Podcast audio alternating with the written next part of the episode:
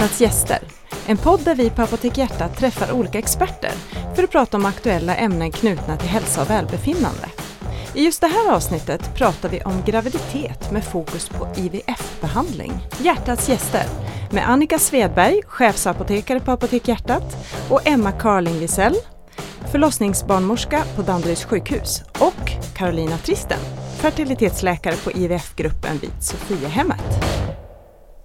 Många par längtar efter att få barn och för vissa är det mer komplicerat än för andra.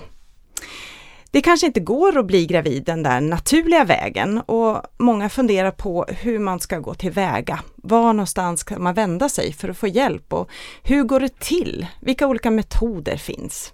Och hur stor är chansen att man faktiskt lyckas då? Ja, det här och mycket mer hoppas vi få svar på nu när vi har bjudit hit Emma och Carolina, IVF-duon. Ni har ju faktiskt en egen podd eller hur? Ja. ja. Välkomna hit ska jag ju förstås säga då. Tack. Eh, och eh, vi kan väl börja för att lära känna er med att ni får berätta om hur det gick till när ni startade er podd, IVF-podden. Ja, det är en liten anekdot som vi kan försöka ta lite kortfattat då. Men min man och jag eh, pratade för många år sedan, det var 2011. Eh, podden hade börjat explodera runt om i världen men hade inte kommit till Sverige riktigt än. Och jag är gift med en man som är en eh, poddexpert. eh. Och han sa, du och Karolina, ni har ju alla förutsättningar att göra en fantastisk podd. Förstår du vad alla vill höra all information ni har att ge? Så då skrev vi en liten idé på ett flygplan till New York i december 2011 och så kom jag hem till Karolina och sa, Karolina, titta här! Och då sa hon, ja, jättebra idé, vi håller på den ett tag. För det var ju lite så att podden hade liksom inte fått något fotfäste i Sverige riktigt. Så att det hade inte riktigt varit, det var lite för tidigt i tiden på något sätt. Mm. Utan efter några år så hade jag och Karolina gått lite olika vägar i jobbet. Eh, och då var det verkligen rätt tid. Mm. Och nu när Karolina är på Sofiahemmets IVF-grupp så såg vi möjligheten att kunna göra en jättebra liksom, informationskanal för patienter eller par runt om som har frågor liksom, som ringer till klinikerna. Mm. Så att då började vi göra den här podden, så sen 2013 då. Mm. Det är några år då? Ja, det är några år. Ja. Det är fem år, det var det jag tänkte, det, det är länge. Ja. ja. Och ni träffar ju då hela dagarna par som eh, vill bli gravida eller som är gravida. Ja. Och, ja. Mm. och Carolina, vilken eh, fråga är det vanligast som ni får då när, när ni träffar de som, som inte riktigt har lyckats? Ja, det är, alltså det, när jag jobbar så jobbar jag både med utredningar och behandlingar vilket gör att de många som jag träffar har ju precis börjat sin, sin resa mot att eh, gå vidare i den här liksom ledsamma, för de är ofta ledsamma och nervösa processen där, eftersom de inte har lyckats. Mm. Så det är klart det viktigaste det de vill är ju frågan hur stor chans är det att, att vi kommer att få barn? Mm. Fast den frågan ställer man inte. Nej, det gör man alltså, inte. Därför att man ställer inte den in från början Nej. utan nu är det mer vi kommer hit. Det är mer så här, vi har inte blivit gravida. Hur, hur ska vi gå vidare? Ja. Det är det som är deras huvudfråga skulle jag säga när de träffar mig från början. Mm. Generellt, sen kan det vara de som redan har gjort utredning och vet att de ska göra behandling. Då kan det vara ett annat fokus. Mm. Och hur stort är problemet? Alltså hur många par ungefär är det som inte lyckas bli gravida på en naturlig väg? Man kan generellt säga någonstans mellan 10 till 20 procent om man ska verkligen dra det mellan tummen och pekfingret. Men mm. egentligen är det så att ju äldre man blir ju större är ju såklart eh, risken att man inte ska bli gravid mm. eftersom kvinnans ålder är det som har absolut störst betydelse för chansen att lyckas. Mm. Så att eh, där någonstans får man ju mm. säga att de flesta som börjar försöka när de är, säger att man är 25-30 år, då kommer ju en i alla fall runt 80-85% att kunna bli gravida inom ett år. Mm. Men det är ändå relativt många då som, som eh, inte lyckas bli gravida och som behöver hjälp från er då. Mm. Eh, och vad är det då, vad börjar man med att utreda? För man går inte in på IVF, in vitro fertilisering på en gång. Nej, vad, nej, det är det man inte gör utan oftast är det så. Och då tänker jag att där var ju din fråga, som du sa lite grann i introduktionen, att var ska man vända sig när man eh, märker att det här funkar inte och när ska man ta kontakt? Mm. Och det har ju vi, vi pratar en hel del såklart om det här i våran podd, men det viktiga är ju det här att har man försökt ett år, då är det bra att ringa till en man kan prata med sin eh, kanske barnmorska som man, om man har fått p-piller och sånt tidigare. Man kan ringa till husläkaren, man kan gå till en gynekolog. Och nu tog jag alla de här varianterna för det är inte säkert att man har en gynekolog man kan vända sig till om man bor utanför en storstad. Nej, precis. I, till och med här kan det vara svårt men här finns det ju en hel del gynekologer. Nu pratar jag Stockholms mm, mm. perspektivet. Ja. Så det är steg ett. Kontakta någon som kan eh, hjälpa er eller dig att starta en utredning för att se om man kan hitta någon förklaring till varför ni inte har blivit gravida. Mm. Alltid flikar jag in då mm. lite raskt och säger så att alla par ska ju ni givetvis inte vänta ett år. Nej. Det här är det generella Carolina säger mm. nu, vilket ju mm. liksom, det är det när man läser en, en artikel eller en bok om det här, så, och, och de flesta gäller ju ett år för. Mm. Men ett år gäller inte om du är 41. Nej, okay. Nej. Nej. Ett år gäller inte om du är en kvinna som vet att du aldrig någonsin har mens. För då kan du vänta i ett år, två år, tre, då kommer det fortfarande inte att hända något. För har du ingen mens blir du inte gravid, det kvittar ju. Nej, eh, liksom är du för liksom, hör du till det äldre åldersspannet, mm. då har du inte kanske råd att vänta ett år. Nej. Utan är man 39, 40, 41, då är det lite, då är det lite taskigt att tänka att de kvinnorna ska vänta ett helt år för att man behöver utnyttja varje chans då kanske. Mm. Eh, såklart ska man ha försökt innan, man ska inte börja kasta sig på en fertilitetsbehandling för att man är 41 men, men man ska inte hålla på att försöka hemma på kammaren i ett år innan nej, man söker nej. vidare. Och vad finns det då för orsaker till att man inte lyckas bli gravid? Den vanligaste anledningen generellt är ju att kvinnan har blivit äldre. Mm. Men om vi om vi tar bort den, att vi tittar, nu har, jag, nu har vi ett par framför oss, eh, om vi tänker oss ett par som försöker få barn, man och kvinna. Mm. Då kan man säga att det, det är ju finns ju en del faktorer hos kvinnan. Det finns en del hos mannen. Han kan ha lite få spermier, han kan ha lite spermier som inte simmar så bra. Hos kvinnan kan det vara det som Emma sa, det här med att man inte har några egna ägglossningar. Har man inte egna ägglossningar då får man inte någon regelbunden mens eller man kanske inte får någon mens alls. Det kan vara så att man har haft infektioner, man kan ha haft flera äggledarinflammationer som har gjort att äggledarna inte fungerar som de ska. Man kan ha haft svåra operationer i magen. Exempelvis endometrios som eh, är ett eh, ämne helt för sig själv men det är ju något som många kvinnor känner till idag när man har mycket mensvärk och smärtor mm. och sånt. Det kan ju också mm. bidra om den är väldigt eh, komplicerad. Mm. Men man, man utreder både kvinnan och mannen i det här och, och eh, vad jag förstått så ibland så kan man inte ens upptäcka vad som är problemet. Nej, Nej men så är det. Vi, vi brukar generellt säga att det finns en del hos kvinnan, det finns en del hos mannen, det, ibland kan det finnas lite hos båda och i en hel del fall, säg 15-20% så hittar vi kanske ingen förklaring i den initiala utredningen. Sen finns det ju såklart en förklaring som vi inte kan sätta fingret på från början. Mm. Men en del är nog så att det tar längre tid att bli gravida och det kan vara att man har för äggen är en väldigt känslig del av det här. Så man kanske har lite glesare mellan de bra äggen. Mm. tar tid innan rätt spermie och rätt ägg träff mm. möter varandra. Mm.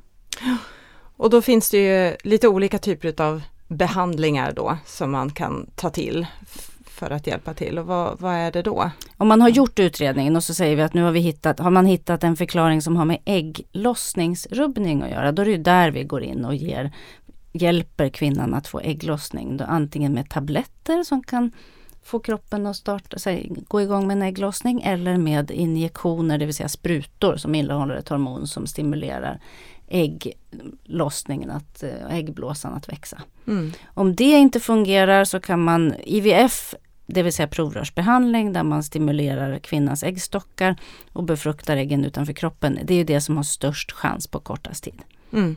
Så att det är ju det som, om man tar bort eh, det som är runt omkring, den mest effektiva behandlingen. Mm. Man kan göra inseminationer när man tajmar kvinnans ägglossning och får en, ett koncentrat av de bäst simmande spermierna på plats i livmodern. Inte så vanligt längre, förutom om man inte har kvinna, mannen inte har några spermier eller det är ett samkönat par eller ensamstående kvinnor såklart. Mm. För då är inseminationssteget. Ja. Hur många barn blir till varje år genom IVF-behandling? Ungefär 4 000. 4 000 varje år? Mm, mm. I Sverige. Mm. Och hur stor är chansen när man ger sig in på det då, det steget med IVF? Är det olika för olika par eller kan man säga något generellt kring hur stor chansen är? Man kan säga båda delarna. Jag tycker det var, en, det var en ledande och bra fråga. Man kan säga att om man generaliserar på Sverigebasis så ligger det ungefär att en, en på, alltså 25% får barn per startad IVF-behandling om man generaliserar. Man mm. kan också säga att eh, det såklart har med paret att göra. Vi försöker göra en bedömning för att är det så att du är 26 år och anledningen är att äggledarna inte fungerar men allt annat ser bra ut, då är det väldigt goda chanser att du ska få barn. Är du 42 år, även om allting ser bra ut med tanke på ägg och spermier, då är chansen väldigt låg att det ska fungera. Och när jag pratar hög då pratar vi om att på tre försök så pratar vi 85% kanske på de här unga i alla fall. 100% går ju liksom aldrig att säga på det viset. Pratar vi 42 års ålder då pratar vi kanske 5 mm. Finns det då en, en gräns för hur gammal man får vara när man gör IVF-behandling? Det finns ju ingen lag som säger att vi inte får behandla kvinnor upp i åldern men det finns en samstämmighet i Sverige att vi gör där gränsen går vid 42-43. Mm. Och är det, är det här en behandling som man bekostar själv och i så fall hur mycket kostar det ungefär för en, en IVF-behandling? De flesta IVF-behandlingarna i Sverige görs via landstinget mm. och landstinget har ju i Sverige lite olika regler, man börjar väl sträva mot samma regler hur, hur många behandlingar man ska få göra. Mm. Och då är de behandlingarna då går de under liksom högkostnadsskyddet som finns. Mm. Och det gäller också medicinerna som i sig är ju jätte, jätte, jättedyra om man nu skulle finansiera hela medicinköpet själv. Mm.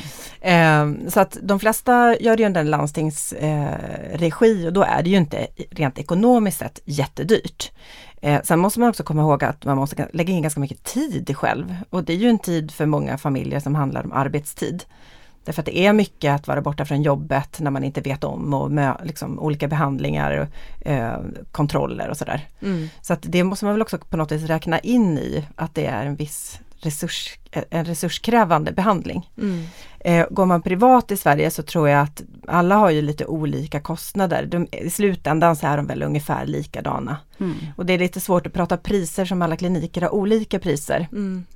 Eh, jag tror att man kan liksom lätt ta reda på priset genom att titta på de flesta hemsidorna på IVF-klinikerna i Sverige som gör behandlingar. Framgår det väldigt tydligt vad det kostar. Ja.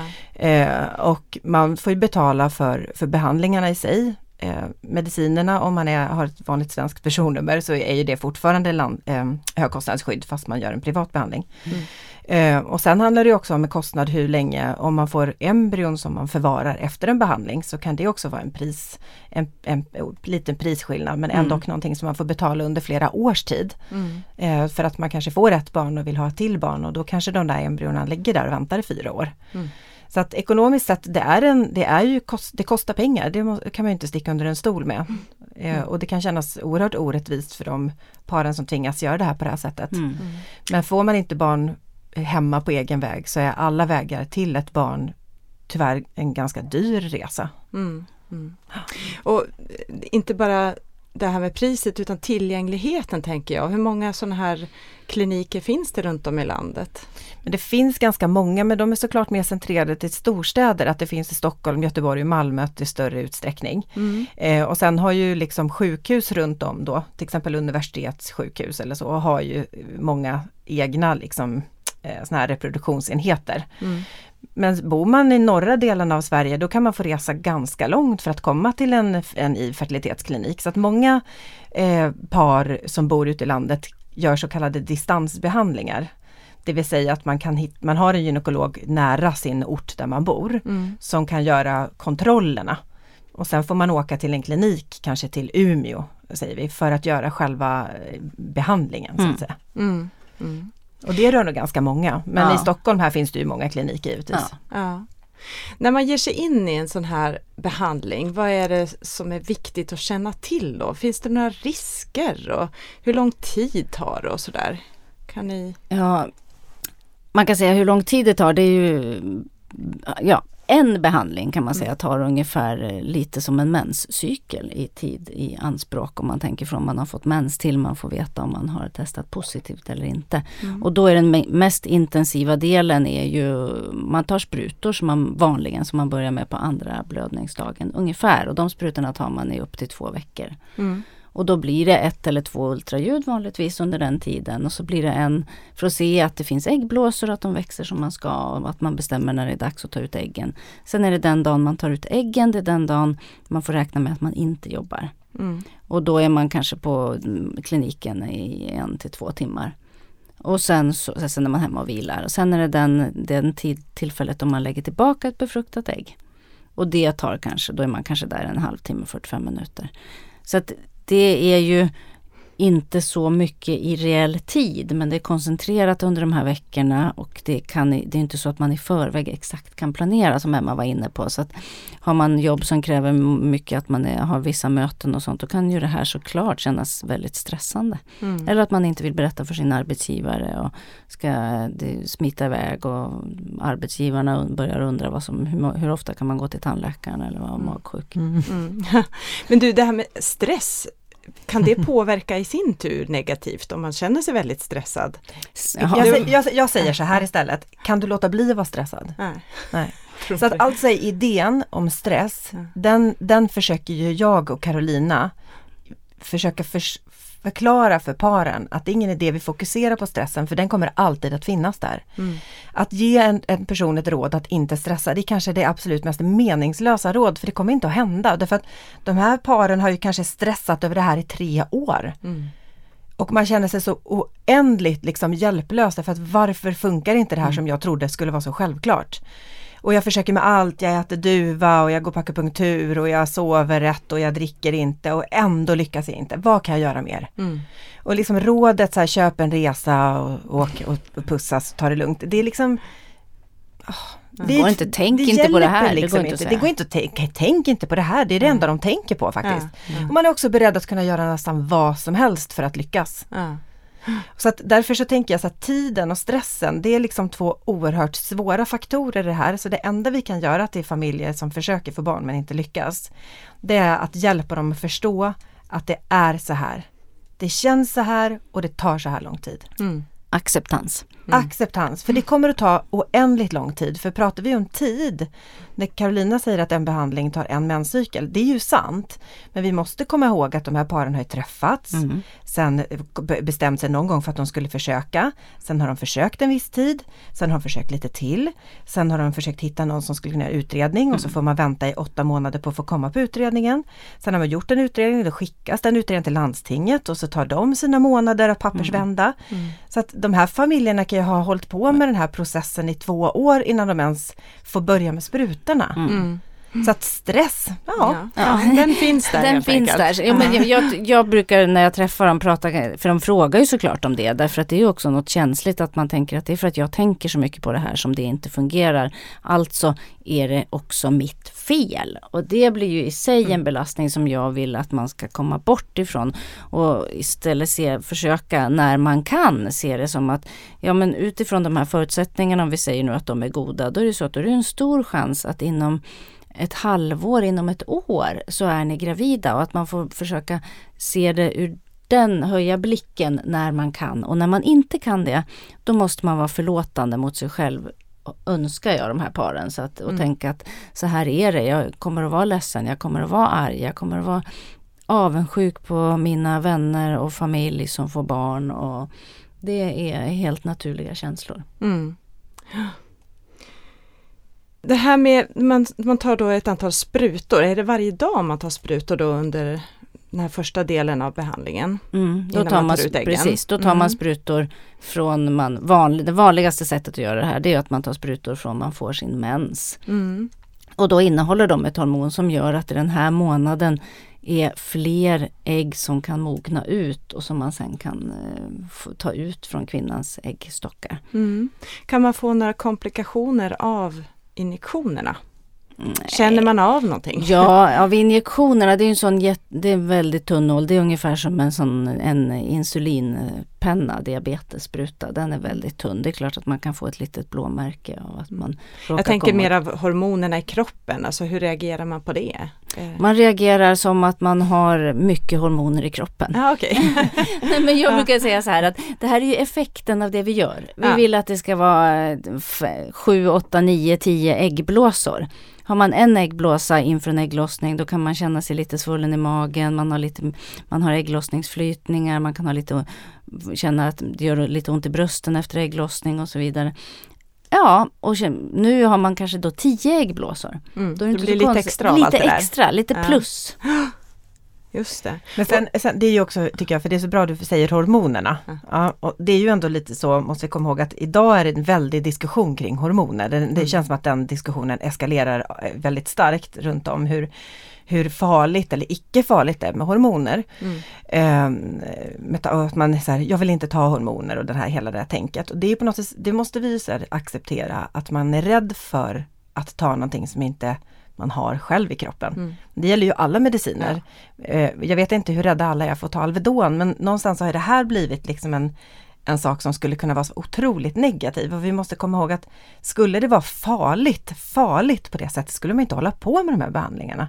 Så det tänker jag, så man, när man undrar liksom hur farligt Karolina är mm. för att jag tar så mycket hormoner, då, då måste vi ändå komma ihåg att man har gjort det här så många år att det är farligt är det ju inte Nej. på det sättet. Nej. Den här gruppen är ju väldigt väl undersökt. Alltså du frågade om det här med risker. Man kan inte, man kan inte säga att en IVF-behandling är noll risk, för det är fel. Därför att du gör ett ingrepp där man punkterar äggblåsorna för att få ut äggen. Du kan teoretiskt, du kan få en blödning, man kan få en infektion det är extremt låg risk men den finns där. Du kan producera jättemycket ägg så att du producerar 20, 30, 40 ägg. Då kan man bli överstimulerad och överstimulering det är en, en, i en liksom potentiellt kan vara en jättefarlig situation eller åkomma. Nu är det också väldigt ovanligt för vi har så många olika sätt att undvika det här. Men man kan inte liksom säga att nej, det finns inga risker, för det är inte sant. Mm. Men de är väldigt, väldigt små och i relation till antalet behandlingar man gör och vad man tänker sig att man ska uppnå. Sen måste vi komma ihåg att resultatet, det som vi måste också komma till, det är att om målet är att bli gravid. Mm. Det är ju det familjen är ute efter, de är ute efter att bli gravida och att vara gravid är en risk. Precis. Så att vi har ju redan valt att försätta oss i en situation som innebär jättemycket hormoner och väldigt stora risker för kvinnans kropp. Mm. För att vara gravid är liksom supernaturligt men också, kan ju också vara ganska farligt för vissa. Mm. Så att vi har ju redan valt att försätta oss i en mm. situation mm. som skulle kunna vara lite farligare än om jag som vanligt bara går till jobbet och går hem och äter middag och så. Mm. Mm. Så att ja, man får väl väga då. Ja. Fördelar och nackdelar. Precis. När man då har injicerat de här dagarna och eh, man har, har, fått lite extra ägg som har producerats så ska de tas ut. Är det här någonting som gör ont eller hur går det till? Igen, igen så landar vi, jag vill ju gärna förenkla det här för att jag vill att man ska orka göra de här behandlingarna. Det vanligaste är att de, man tycker att det här går mycket bättre än vad man hade varit orolig för. Mm. Man, det här är ett ingrepp när vi, det är som att tömma små vattenballonger. Det tar fem, ungefär 10 minuter kan man säga att göra det. Man får bedövning, på alla kliniker får man bedövning. Olika typer av bedövning säkert på olika kliniker men som, både som regel är det lugnande och smärtlindrande för att man ska tycka att det här är så pass okej okay som möjligt. De, en del kommer att tycka att det här är jätteokej, andra kommer att ha med sig, man har ju med sig olika erfarenheter i bagaget, kommer att tycka att det här är, är jättejobbigt. Och de allra flesta tycker såklart att det är pirrigt och man känner sig utlämnad och som kvinna och vara i en situation med gynekologiska undersökningar. De flesta tycker ju att det är jobbigt på olika sätt. Mm. Och det viktiga är att vi vill ju att man ska känna sig trygg och mm. känna att man blir omhändertagen och att det är en så bra som det kan vara. Mm. Mm. Men att det också inte tar så lång tid. Nej. Det kan vara viktigt att veta. Ja, precis. Eh, är det så att man kan välja när man genomgår en IVF om alltså vilket kön man vill ha på barnet eller så? För att kunna göra det så måste man göra väldigt specifika analyser utav embryot. Man måste ja. göra DNA-analyser på embryot och det gör man ju inte till vardags i Sverige. Eh, utan de analyser man gör i Sverige, de gör man på väldigt specifika grunder när, när kvinnan eller mannen skulle ha en sjukdom som skulle vara relativt livshotande för barnet, att man faktiskt kan hjälpa familjer att få friska barn på det sättet. Mm. Det är en väldigt liten grupp och det krävs väldigt kontrollerade former, tillstånd och man gör det på universitetssjukhus. Går man till Carolina, då får man det embryot man får. Mm. I Sverige gör vi inga selektioner mer än att vi tar de embryona vi tror på. Mm. Eh, och det finns ingen eh, möjlighet att välja i Sverige idag, till exempel kön. Nej. Nej. Ja, det är bra att veta också. Eh, under den här behandlingstiden, kan du leva precis som vanligt eller är det så att man ska undvika någonting? Kan man ha sex? Kan man eh, motionera och så vidare? Man kan leva som vanligt. Man ska undvika, när man, man ska liksom lyssna på kroppen. Mm. När man har gjort behandling och tagit ut ägg då brukar man säga att man lyssnar lite extra på kroppen och eftersom man är svullen i magen som regel och haft lite blödningar och så, så att man inte tar i för hårt närmaste veckan. Kanske undviker samlag så länge man har blödningar Mm. och så. Men, och, och självklart när man har lagt tillbaka ett befruktat ägg så ska man betrakta sig som gravid. Mm. Det vill säga inte, inte dricka alkohol och tänka lite grann på vad man stoppar i munnen. Mm. Men inte så att vi säger att man inte får träna eller att man inte får Mm. ha sex eller Mm. Och när man då har genomgått en sån här behandling och satt in ägg och så lyckas det inte den gången, hur lång tid måste man vänta till man gör ett nytt försök? Då väntar man, om man har tagit ut ägg och befruktat och satt tillbaka, då väntar man en månad, det vill säga en menscykel. Mm. Har man då, när man gör en behandling, säg att man får ut 10 ägg, då kan det vara så att man har mer än, fler än ett ägg som är bra efter 5-6 dagar. Vanligtvis odlar man två till fem dagar innan man lägger tillbaka ett befruktat ägg.